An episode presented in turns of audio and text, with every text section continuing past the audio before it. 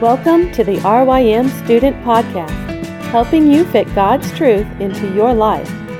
Reflecting on biblical truth is vital for the life of the believer. We hope this podcast will encourage you in your walk with Jesus. The following was recorded at one of Reformed Youth Ministries conferences. The audio might not be clear, but the message is. We hope you enjoy it.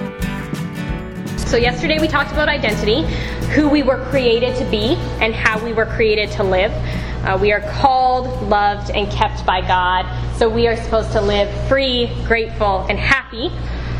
And then throughout the rest of this week, we're going to see how that works out in real life. So, today we're going to connect it to comparison, approval, insecurity, discontentment, obviously no things any teen girl has dealt with ever.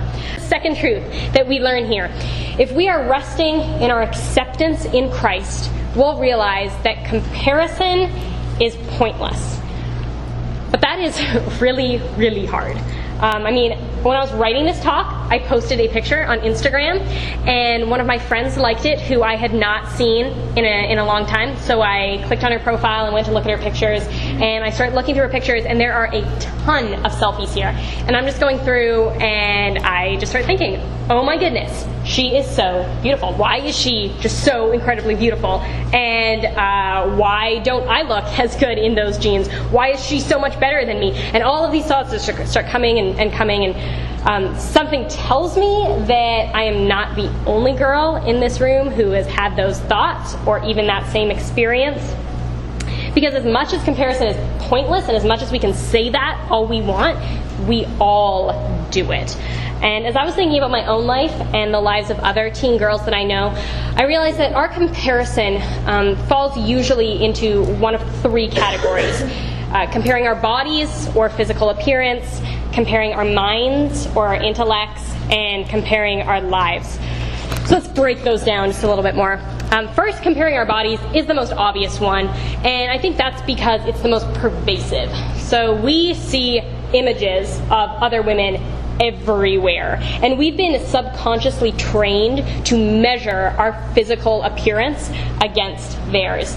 And this sounds horrible, but I have watched women at the beach or the airport, and I thought either, you know what, I'm thinner than her, I'm prettier than her, I, I'm better than her, or I thought, she is so much thinner than me, she is so much prettier than me, she is just so much better than me. And this is such an ugly, shameful, paralyzing way to live. God made your body and He crafted it for His glory. And He made every other woman's body. He made you to embrace this body as a gift and to check comparison at the door. Comparing our bodies is toxic and absolutely non Christian. That's not how Christians are supposed to act. It's not wrong to want to be healthy, but it's wrong to hate God's creation. And it's wrong to measure ourselves against a standard that we were never meant to use. God did not design us to base our beauty or worth on our friend or our sister or our mom or a model or an actress. You've been accepted by God, and that means your body has been accepted by God. So comparison is fruitless and fatal. But not only is comparing our bodies pointless, so is comparing our minds. And when I think of this, I don't just think of our brains, but our social skills, how we interact, who we know, what we know. And this can be some of the most tempting to compare ourselves. Yet often, I know for me, I don't even realize that I'm comparing myself. I just realize that I feel inferior. So, for example, when someone scores higher than us in a subject that we feel confident in, or when we feel awkward at a party or in a conversation and someone else just is so confident and is able to handle it so well. Uh, ultimately, it's when we feel ashamed of how we act when it is not sin and we find someone else who's just doing so much better than us. But again, this is pointless.